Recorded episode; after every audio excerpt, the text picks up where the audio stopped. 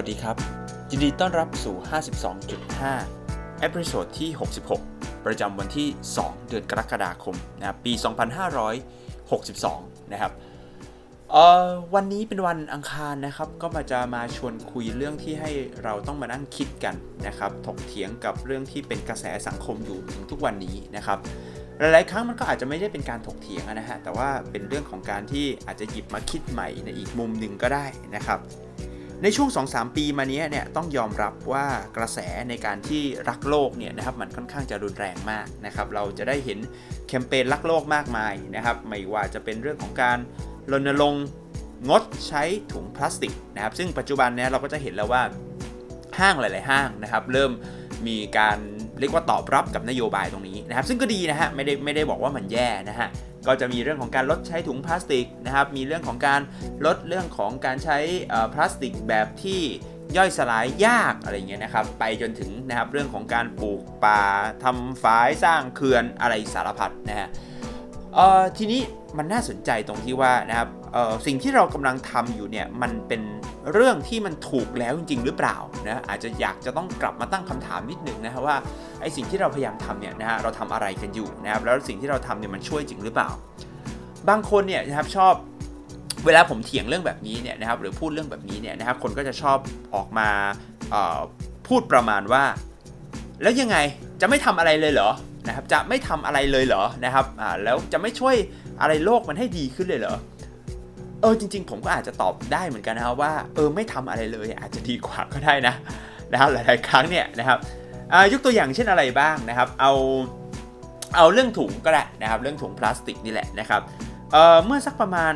3-4 ปีก่อนเนี่ยนะครับเวลาคุณจริง ๆ ผมคิดว่า 2 ปีที่แล้ว หรือตอนนี้ก็ไม่แน่ใจนะหลังๆ ผมไม่ค่อยได้ไปร้านหนังสือสักเท่าไหร่แล้วนะครับ ถ้าคุณไปร้านหนังสือคิโนคุนิยะ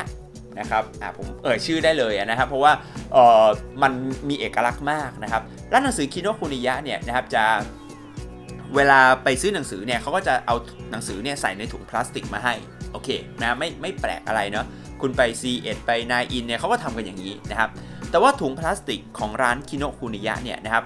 ถ้าคุณสังเกตนะครับมันจะเป็นถุงพลาสติกที่รู้สึกว่ามันหนา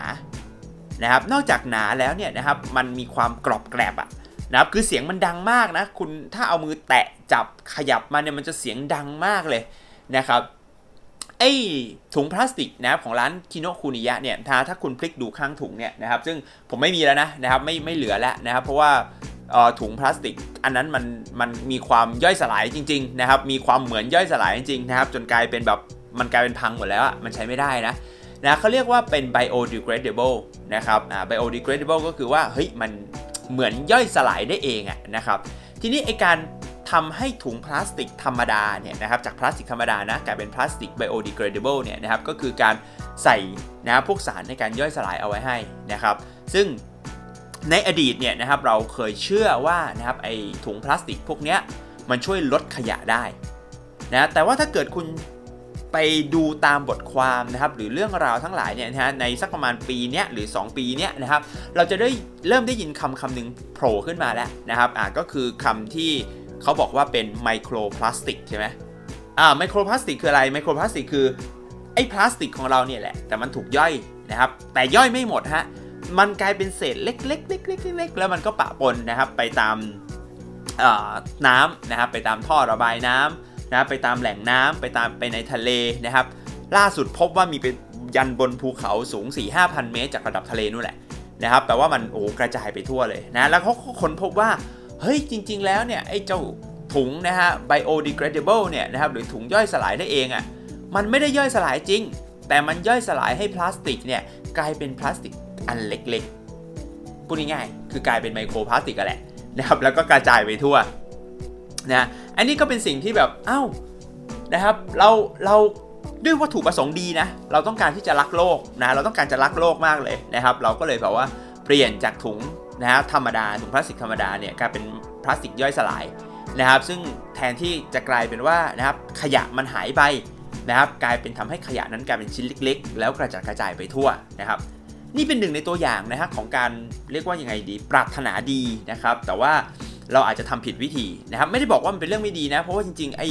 ถุงพลาสติกที่คีโนใช้เนี่ยนะครับก็คือถือว่าราคามันค่อนข้างแพงนะแพงกว่าถุงพลาสติกธรรมดาเนี่ยเยอะเลยทีเดียวนะครับหรือการไปใช้ถุงผ้าอย่างเงี้ยนะครับอ่ามันจะมีช่วงหนึ่งเนาะที่เรารณรงค์นะว่าเฮ้ยอย่าใช้เลยนะครับถุงพลาสติกอะ่ะแบกถุงผ้าไปกันเถอะเออที่นี่การแบกถุงผ้าเนี่ยนะครับเออมันก็ดูดีนะดูรักโลกดีนะครับแต่ว่า จริงๆ ผ้าของเราเนี่ยนะครับส่วนใหญ่ถุงผ้าที่เราเจอเนี่ยก็จะเป็นพวกถุงผ้าฝ้ายใช่ไหมนะครับถุงผ้าที่มันมีความหนาหน่อยนะฮะเราตั้งใจว่าเราจะได้ใช้มันหลาย ๆ ครั้ง แต่จริงถามจริงเหอะได้ใช้หลาย ๆ ครั้งจริงหรือเปล่า หลาย ๆ คนเนี่ยนะครับใช้หลายครั้งจริงนะ แต่ใช้ใบเดิมๆมาแหละ แต่ในสต็อกที่บ้านเนี่ยนะครับมีถุงผ้าแบบนี้อีกประมาณ 50 ใบฮะได้รับมาจาก การแจกในงานลักโลกทั้งหลายนะครับ ได้รับมาจากกิจกรรมนู่นนี่นั่นนะครับ ได้รับมาจากของชำร่วยต่างๆนะครับ ไอ้ถุงบวกแบบนี้เนี่ยนะครับแทนที่คือ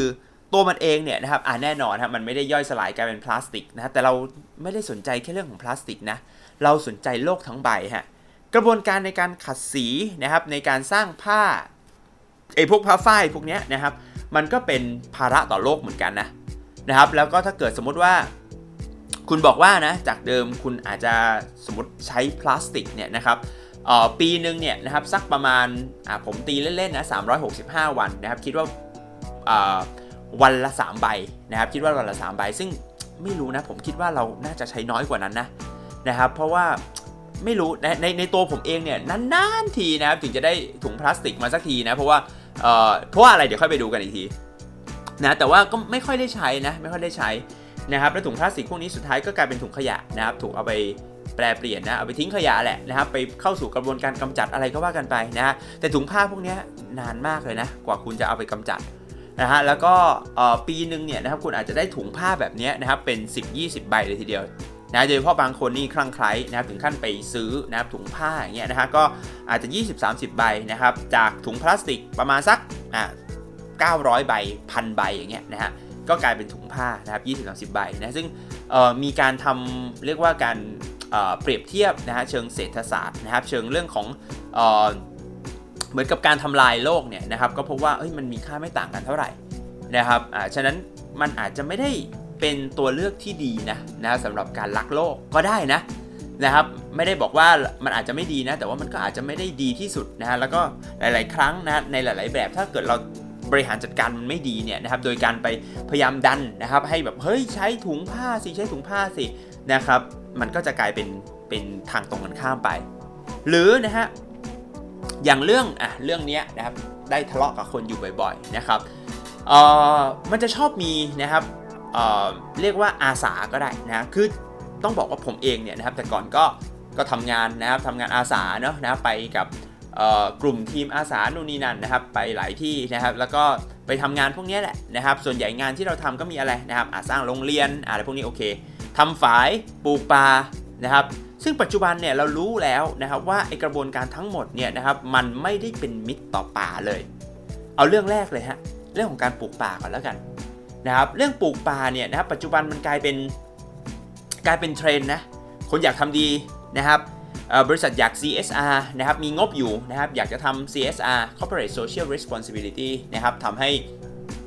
จะเรียกว่ายังไงดีนะครับคืนประโยชน์ให้กับสังคมทำอะไรดี คิดโครงการไม่ออกแล้ว เราปลูกป่ากันแล้วกันปลูกป่าแล้วกันนะฮะไปหาเลยนะครับมีป่าเสื่อมโทรมอยู่ตรงไหนโอ้จังหวัดน่านเห็นแล้วโอ้เขาหัวโล้นหมดเลยนะครับไปปลูกป่าแล้วกัน ซื้อกล้าไป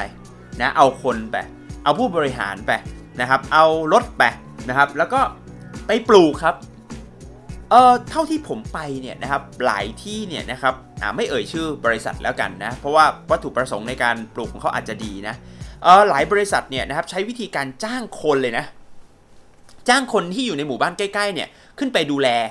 ป่านะครับดูแลต้นไม้นะที่มีการปลูกเนี่ยนะครับคือมันมีมันมีข้อถกเถียงกันเนี่ยนะครับว่าเฮ้ยไอปลูกป่าเนี่ยปลูกไปไม่มีใครดูแลแล้วสุดท้ายมันก็ตายหมดนะ นะครับอะก็ก็จริงนะฮะอันส่วนนี้ก็คือจริงอยู่แล้วนะครับเขาก็จ้างคนเลยเฮ้ยเอาจ้างคนไปดูแลเลย ไปปลูกป่านะครับขึ้นมา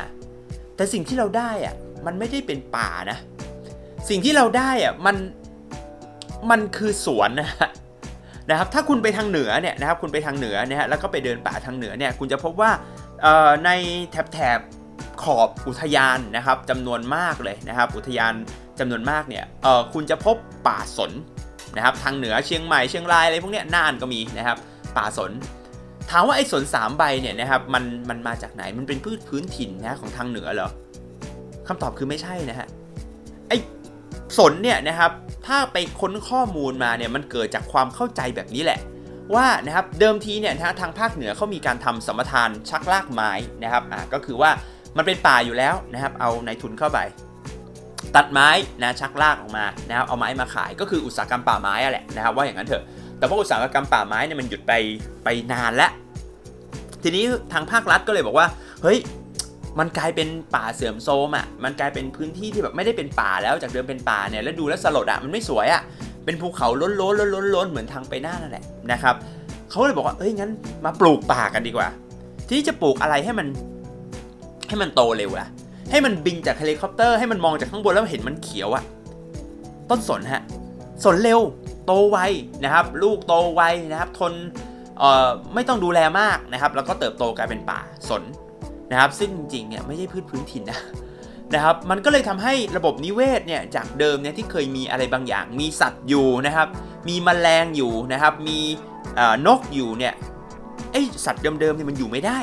นะครับเพราะว่าอาหารมันก็ไม่มีระบบนิเวศมันก็ไม่เหมือนเดิมนะครับ แล้วทำยังไงมันก็กลายเป็นเป็นสวนสนนะครับที่มีแต่ต้นสนเรียงรายกันเต็มไปหมดเลยนะโอเคนะครับมันอาจจะเริ่มมีสัตว์บางตัวมีการปรับตัวเข้ามาได้แล้วนะแต่ว่ามันก็ไม่ได้เป็นป่าเดิมๆอะไม่ได้เป็นมันกลายเป็นเอเลี่ยนสเปชีนะครับที่คำว่าเอเลี่ยนสเปชีคือพืชที่มันแปลกปลอมเนี่ยที่เข้ามาทำลายเรา โอเค อันนั้นมันเกิดขึ้นมานานแล้ว บางคนบอกเฮ้ยเดี๋ยวนี้เราเริ่มเข้าใจแล้วนะนะครับว่าเรื่องของการปลูกป่าเนี่ยเราต้องไปหากล้าไม้พื้นถิ่นนะมาปลูกมาติดตั้งนะครับซึ่งจริงแม้ปัจจุบันก็ไม่เป็นอย่างนั้นนะ ผมเคยเห็นแบบมีการปลูกป่าแล้วต้นยูคามาลงอะนะครับ ซึ่งซึ่งโอเคมันไม่ใช่มากนะฮะเอาเป็นว่านะครับเราเริ่มรู้แล้วเราบอกว่าเฮ้ยงั้นเราเอาไม้พื้นถิ่นไปลงนะครับ ค่อยๆใช้วิธีการในการเเรียนแบบป่าแต่ผมบอกเลยครับมนุษย์เราไม่ได้เก่งขนาดนั้นนะ เราเรียนแบบป่าไม่ได้ฮะนะครับ ผมเคยเอออ่านนะครับ อันนี้เป็นทฤษฎีที่ผมได้ยินมา เรียกว่าได้อ่านมาสัก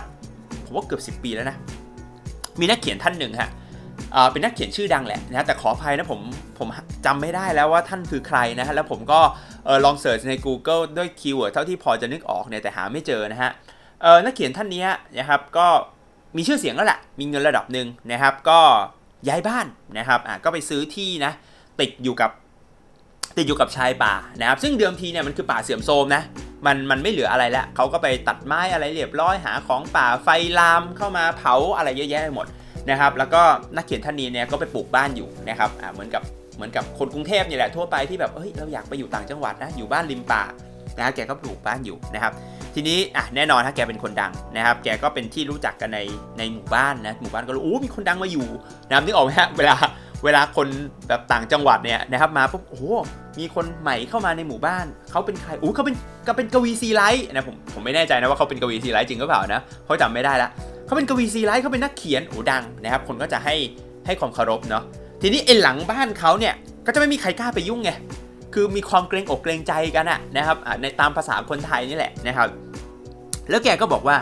เออบ้านที่แกไปอยู่เนี่ยจริง ๆ หลังบ้านตอนแรกไม่มีอะไรเลยโล่งนะครับแล้วแกก็ไม่ได้ทำอะไรกับมันนะไม่ได้ทำอะไรเลยนะครับไม่ได้ปลูกป่าไม่ได้ปลูกต้นไม้ไม่ได้ทำอะไรทั้งสิ้นกินเหล้าแกแกเล่าอย่างนั้นนะกินเหล้าอย่างเดียวเลยนะครับพอผ่านไปหลาย ๆ ปีเข้าเนี่ยแกก็สังเกตว่าเอ๊ะไอ้ไอ้พื้นที่เดิมเนี่ยนะฮะที่เป็นพื้นที่ที่ไม่ใช่ป่าเนี่ยมันเริ่มมันเริ่มกลายเป็นป่าแฮะคือไอ้ขอบป่าที่มันอยู่ไกล ๆ บ้านเห็นไกล ๆ เนี่ยมันเริ่มลุกเข้ามาใกล้ ๆ ใกล้ๆใกล้ๆใกล้บ้านมากเลย นะครับแล้ววันที่แกเอามาเขียนเนี่ยนะครับเอาข้อความเนี่ยมามาเขียนเนี่ยผมถ้าจำไม่ผิดอาจจะอยู่บน Facebook นะนะครับหรือหรืออยู่ที่ไหนสักแห่งหนึ่งเนี่ยนะครับแกเอามาเขียนนะแกบอกว่า วันนี้แกได้เจอหมูป่าแล้วนะฮะคือแกไม่ได้เข้าป่าเลยนะ แต่ป่าเนี่ยมันมาเข้ามาประชิดหลังบ้านแกแล้วนะครับจนกระทั่งมีหมูป่าเนี่ยเข้ามาหากินเพราะว่ามันเริ่มมีสัตว์นะฮะอยู่แล้วจากเดิมเนี่ยที่มันไม่มีนะแกก็เลยตั้งทฤษฎีอันหนึ่งนะครับในการดูแลรักษาป่าว่าทฤษฎีอย่าเสือก นะครับ อันนี้ไม่ใช่คำผมนะนะครับผมเสิร์ชคำนี้ทฤษฎีอย่าเสือกแต่หายังไม่เจอนะนะครับใน Google นะครับแกตั้งทฤษฎีว่าอย่าเสือกนะครับก็คือว่าป่าเนี่ยมันสามารถฟื้นฟูตัวเองได้นะครับฟื้นฟูตัวเองได้เป็นป่าจริง ๆ ด้วยนะเป็นป่าจริง ๆ ด้วยนะครับแล้วก็มีความหลากหลายนะครับ มันก็จะมีสัตว์เข้ามาอยู่ปรับตัวแพร่พันธุ์นะครับได้เองโดยที่เราไม่ต้องไปเสือกทำอะไรเลย หน้าที่ของคนอย่างเดียวคือ อย่าไปยุ่งกับมันมาก นะยุ่งกับมันได้นะ แต่อย่าไปยุ่งกับมันมากนะครับเช่น อย่าไปจุดไฟเผานะพยายามกันไว้ไม่ให้ไฟลุกลามเข้าไปนะครับ โดยผิดปกตินะคือแบบถ้าคนไปจุดไฟเผาเนี่ยอันนี้ไม่โอเคอยู่แล้วนะครับ มันลามได้เร็วนะฮะคืออย่าไปยุ่งกับมัน เดี๋ยวมันจะเติบโตเองนะครับ อีกประสบการณ์หนึ่งครับที่ผมเจอมาเองกับตัวนะครับ ผมเคยไปตั้งแคมป์ที่ช่องเย็นนะครับช่องเย็นช่องเย็นเนี่ยเป็นชื่อ เรียกว่าอะไรดีนะครับชื่อสถานที่เนาะนะคุณคุณ search ก็ว่าช่องเย็นก็ได้นะครับจะอยู่ที่กำแพงเพชรนะครับเป็นอุทยานแห่งชาติเอาลืมชื่ออุทยานแห่งชาตินะครับเป็นอุทยานแห่งชาติที่เดียวกับที่มีโมโกจูนี่แหละนะครับก็นะฮะที่กำแพงเพชรคุณ search คำว่าช่องเย็นนะนะครับรถไปถึงนะรถไปถึงช่องเย็นเนี่ยนะครับเป็นแคมป์ที่เราสามารถไปไปนอนพักได้นะครับมีทั้งแบบ จะกางเต็นท์นอนก็ได้นะครับ จะไป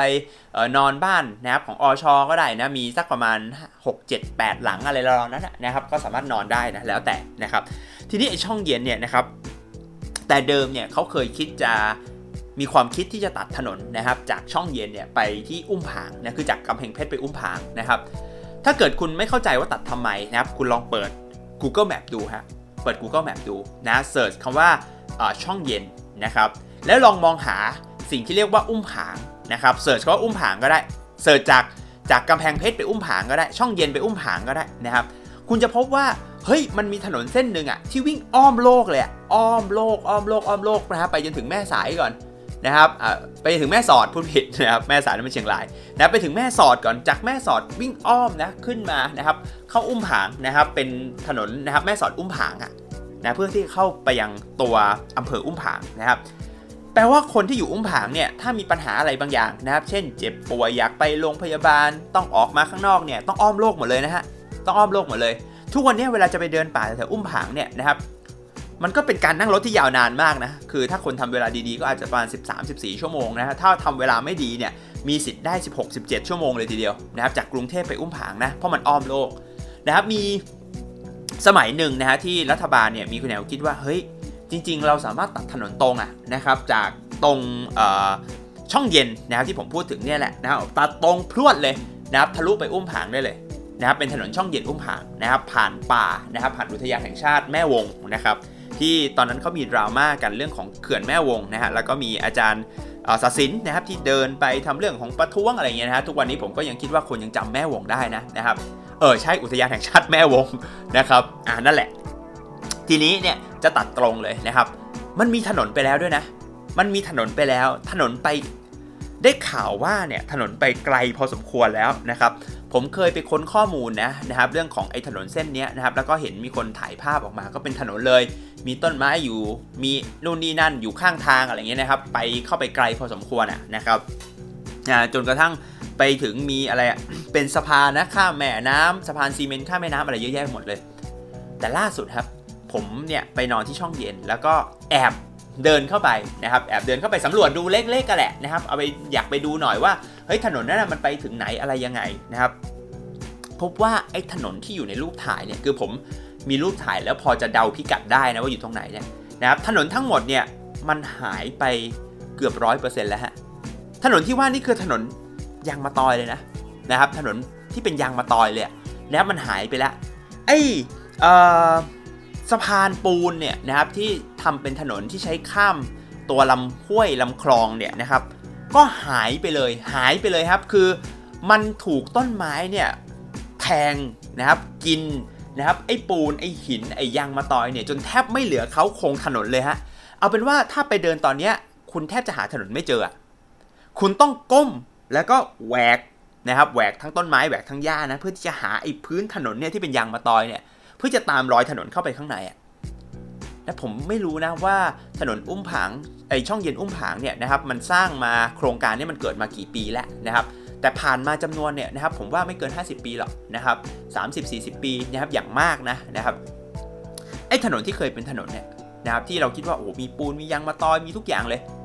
มันมันไม่เหลือสภาพนั้นแล้วฮะมันกลายเป็นมันกลายเป็นป่าหมดแล้ว ป่าเรียกคืนนะฮะป่าเรียกคืนทุกอย่างได้หมดอะนะครับไม่ว่ามันจะเคยเป็นอะไรก็ตามนะครับ ถ้าเกิดคุณไม่ไปยุ่งกับมันนะฉะนั้นทฤษฎีปลูกป่าที่ดีที่สุดเนี่ยนะครับอ่าจริง ๆก็ถ้าเกิดมันยังมีพื้นที่เดิมอยู่นะครับมีพื้นที่ป่าอยู่แล้วบ้าง คือไม่ใช่ป่าหาย 100%นะมีพื้นที่ป่าอยู่แล้วบ้าง อย่าเสือกครับ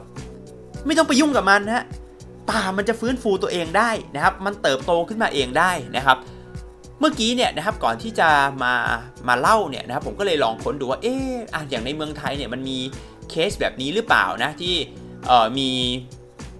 ตัวป่าเนี่ยที่ฟื้นฟูเองนะปรากฏว่าก็เจอข่าวจริงด้วยนะครับแบบไม่ได้ตั้งใจนะนะครับก็คือเขามีการไปทำสกู๊ปนะเป็นวิดีโอนะครับเป็นสกู๊ปนะไปที่บ้านโคกตำบลนานามาลาอำเภอหนาแห้วจังหวัดเลยนะ นะครับอ่ามันเป็นป่าชุมชนนะฮะซึ่งนะครับเขาบอกว่าจากเดิมเนี่ยนะครับมันก็คือไร่ข้าวโพดนี่แหละเหมือนที่คุณเห็นไร่ข้าวโพดทั่วๆไปนั่นแหละนะครับอ่ามันเป็นไร่ข้าวโพดอยู่นะครับเสร็จแล้วเนี่ยนะฮะไอตัวไร่ข้าวโพดเนี่ยนะครับจนกระทั่งเอ่อเขาชาวบ้านเนี่ยแหละนะครับมามามองว่าเฮ้ยเอออยากจะฟื้นฟูป่ากลับมานะครับ เพื่อไม่ให้แบบเรียกว่าต้องไม่เหลือป่าพอไม่มีป่าก็ไม่มีน้ำด้วยนะครับ ประมาณนั้น นะฮะหลังจากนั้นเขาก็มีการแบบเอออ่าโอเค อนุรักษ์นะครับอนุรักษ์ที่ว่าเนี่ยไม่ได้ปลูกเลยนะ แล้วแทบไม่ได้ใช้งบประมาณของรัฐเลยแม้แต่บาทเดียวนะครับเออใช้วิธีการโดยการที่ดูแลเฉยๆฮะดูแลไม่ให้มีไฟป่าเพิ่มนะครับไม่ให้มีการจุดไฟเผาป่านะครับ แล้วก็ปล่อยให้ต้นไม้มันโตเองนั่นแหละนะครับเป็นวิธีการที่ดูมักง่ายดีเนาะนะครับเป็นวิธีการที่ไม่ต้องทำอะไรเลยนะครับ ปรากฏว่าผ่านไปนะครับประมาณสัก 5 ปีเท่านั้นเอง ถอยออกจากป่า 5 ปีนะ ผมเห็นในวิดีโอเนี่ยป่ามันเติบโตกลับเป็นป่าจริงเลยนะมาฮะมันเริ่มมีความหลากหลายของพันธุ์นะครับโอเคมันแม้จะเป็นป่า second gen นะครับคือเป็นป่าที่ยังไม่ได้ไม่ได้โตมากนะ เป็นป่าเขาเรียกว่าภาษาไทยเขาเรียกอะไรป่าทุติยภูมิใช่ไหมนะครับเป็นเป็น secondary อ่นะครับเอ่อมันก็มันก็ยังเป็นป่านะครับอ่าต้นไม้เริ่มโตสัตว์เริ่มมานะชาวบ้านก็บอกว่าเฮ้ย ตอนนี้มันเริ่มมีสัตว์มานะครับ ชาวบ้านสามารถเข้าไปเก็บของป่าออกมาขายได้ด้วยนะครับเก็บอะไรดีนะครับ เก็บทั้งพืชสมุนไพรอะไรเงี้ยนะครับ แถมไอ้น้ำเนี่ยนะครับต้นลำธารเนี่ยที่เคยบอกว่าเฮ้ยมันน้ำน้อยอะน้ำมันก็เพิ่มขึ้นมาเฉยเลยนะครับอ่ามีน้ำใช้ได้ทั้งปีนะไม่ไม่ไม่ได้เกิดช่วงแล้งอะไรเงี้ยนะครับ ปรากฏว่าเนี่ยนะฮะอันนี้ก็เป็นหนึ่งในเคสที่น่าสนใจมากนะนะแล้วก็ดูจากในภาพเนี่ยนะครับก็จะเห็นว่าโอ้แถบนั้นเนี่ยนะครับกลายเป็นกลายเป็นป่าหมดเลยนะครับถ้าเทียบกับภาพเดิมเนี่ยก็คือกลายเป็นเป็นแบบเรียกว่าเป็นภูเขาหัวโล้นนะครับแบบที่คุณเห็นในภาพของสิ่งที่เรียกว่าไล่ข้าวโพดนะแบบเดียวกันเลยนะครับ ประเมินว่านะครับมันมีป่านะครับที่เกิดขึ้นจากขั้นตอนการถอยออกมาเนี่ยนะครับถึง 70,000ไร่นะนะ เจ็ดหมื่นไร่นะนะครับที่เกิดขึ้นมาได้เองเนี่ยนะครับคือป่ามันสามารถสร้างตัวเองได้นะครับโดยที่เราไม่ต้องไปรบกวนฮะฉะนั้นเนี่ยนะการเข้าไปปลูกป่านะการเอาต้นไม้ไปฝังเนี่ยแถมหลาย ๆ ครั้งนะผมเกลียดมากเลยนะเวลาไปเดินป่าจะเจอสิ่งนี้ครับ คือมีคนไปทำโครงการปลูกป่า แล้วเวลาต้นไม้เนี่ยมันเป็นกล้าชำใช่ไหมกล้าชำก็จะอยู่ในถุงดำวิธีการปลูกคือฝังแม่งทั้งถุงดำนั่นแหละ เฮ้ย มันใช่เหรอวะนะครับ มึงต้อง ขอโทษนะมันต้องเอาออกจากถุงดำก่อนหรือเปล่าวะ ผมไม่รู้นะนะครับ วิธีการที่ดีมันคืออะไรอะนะแต่เราควรจะเอาจากถุงดำออกก่อนหรือเปล่านะพอฝังทั้งถุงดำปุ๊บมันจะโตยังไงอะมันก็ติดอยู่ในถุงดำนั่นแหละนะครับ แม้จะมีเจาะลงเจาะรูโอเค ต้นไม้พยายามออกมาจากรูได้ แต่มันมันก็ไม่ได้อิสระเสรีอะมันก็กลายเป็นต้นไม้แค่เกลนอะนะครับอะแล้วก็หลาย ๆ ครั้งนะไอถุงดำเนี่ยแหละกลายเป็นขยะเต็มป่าเลย ไอถุงดำที่เป็นกล้าไอถุงใส่กล้าชำเนี่ยขยะเต็มปลาเลยนะครับบางคนบอกโอ้ยเนี่ยนะครับพวกนักท่องเที่ยวเข้าไปทิ้งขยะแค่ไอถุงดำเนี่ยนะครับที่มาจากคนปลูกป่าที่หวังดีเนี่ยนะครับแต่ว่าทำได้ไม่ถูกต้องเนี่ยนะครับ มันก็มันก็กลายเป็นว่าไปสร้างขยะนะนะครับ แล้วก็ไอขยะพวกนี้อันตรายด้วยนะครับ เหตุผลเพราะว่าบางทีสัตว์เลี้ยงไอไม่ใช่สัตว์เลี้ยงสัตว์ป่าเนี่ยนะครับมาเห็นแล้วก็ไม่รู้จักนะครับก็ กินเข้าไปอะไรเงี้ยนะครับ พอกินเข้าไปก็ตายนะครับ ก็เป็นปัญหาอีกนะครับหรือเรื่องอะไรดีนะครับ เรื่องทำฝายอย่างเงี้ยนะครับอ่าล่าสุดนี่เป็นดราม่ากันเยอะมากนะครับ เรื่องของการทำฝายนะนะครับเพราะว่าเขาเริ่มรู้กันแล้วนะว่ากระบวนการการทำฝายเนี่ยนะครับไม่ไม่มีประโยชน์ต่อป่านะครับ หลายอย่างเลยนะครับคุณลองไปเสิร์ชดูเพิ่มเติมแล้วกันนะครับว่าฝายทำลายป่ายังไงนะนะครับอ่าตอนแต่ก่อนเนี่ยคนก็ไม่รู้อะนะครับก็เอากระสอบทราย เอากระสอบ ปูนอะไรเงี้ยไปวางวางวางขวางนะฮะเพื่อให้เอ่อเพื่อให้น้ำเนี่ยมันถูกกักอยู่นะครับลดความแรงของน้ำอะไรเงี้ยจริง ๆ ธรรมชาติเนี่ยมันดูแลตัวมันเองอยู่แล้วนะครับ คนเนี่ยทำอย่างเดียวท่านั้นเองคือ อย่าไปเสือกมันนะครับ ง่ายๆเลยนะอย่าไปเสือกมันนะครับ คือยิ่งเราไปยุ่งกับมันเท่าไหร่เนี่ยนะครับ มันยิ่งอาจจะทำร้ายนะครับ มันมากกว่านั้น แล้วพูดมาอย่างเงี้ยทำยังไงเราจะรักโลกได้อะ ทำยังไงเราถึงจะรักษาเนี่ยให้โลกมันกลับมาดีขึ้นมาได้อะวิธีที่ดีที่สุดฮะนะครับฟังดูย้อนแย้งนะ วิธีการรักษาโลกที่ดีที่สุดอะคือพยายามเบียดเบียนมันให้น้อยลงครับ คือพยายามอย่าไปยุ่งอะพยายามอย่าทำอะไรอะนะครับเรารักษาโลกได้ด้วยการไม่ทำอะไรเลยครับคือถ้าวันนี้เนี่ยนะครับมันมีสารคดีอันหนึ่งนะที่ผมชอบมากเลยก็ทำเป็นภาพวิชวลนะขึ้นมา นะเป็นภาพวิชวลวิดีโอนี่แหละขึ้นมาว่า เฮ้ยถ้าวันนี้อยู่ดีมีธานอสมาดีดนิ้วปั้ง แล้วคนหายหมดโลกเลยนะ หมดโลกเลยนะฮะนะครับไม่ต้องครึ่งโลกก็ได้นะ จริงๆ ครึ่งโลกก็โอเคอยู่นะครับหมดโลกเลยนะ สิ่งที่เกิดขึ้นคือเพียงแค่ไม่กี่ปีเท่านั้นนะธรรมชาติมันจะยึดคืนเมืองของเรากลับมาเกือบหมดเลยฮะนะฉะนั้นวิธีที่ดีที่สุดนะ ฟังดูตลกนะนะของการรักษาโลกรักษาป่าคือ อย่าทำอะไรฮะอย่าทำอะไรที่ว่าเนี่ยรวมถึงอย่าบริโภคด้วยนะ ผมรู้สึกว่านะครับเราในทุกวันนี้นะครับมันมีความต้องการในการบริโภคนะครับ เยอะแยะไปหมดเลยอะที่มันเกินจากความต้องการของเราไปอะนะครับเออไม่ใช่แค่ถุงพลาสติกนะผมไม่ได้มองแค่ว่าถุงพลาสติกนะแค่การกินของเราเนี่ยนะครับมันก็คือการเบียดเบียนโลกแล้วอะนะฮะคือทุกอย่างที่เรากินเนี่ยนะครับมันหลีกเลี่ยงกระบวนการในการรบกวนโลกนะครับ หลีกเลี่ยงกระบวนการในการสร้างขยะ หลีกเลี่ยงกระบวนการของพลาสติกเนี่ย ไม่ได้เลย ไม่ได้เลยครับ ไม่ว่าคุณจะเลือกกินอะไรอยู่ในทุกวันเนี้ย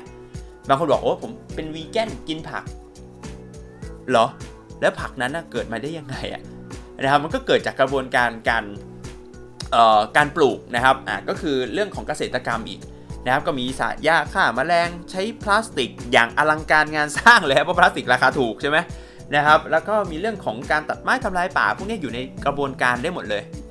ฉะนั้นที่ดีที่สุดอะ ง่ายมากเลยนะ ง่ายมากเลย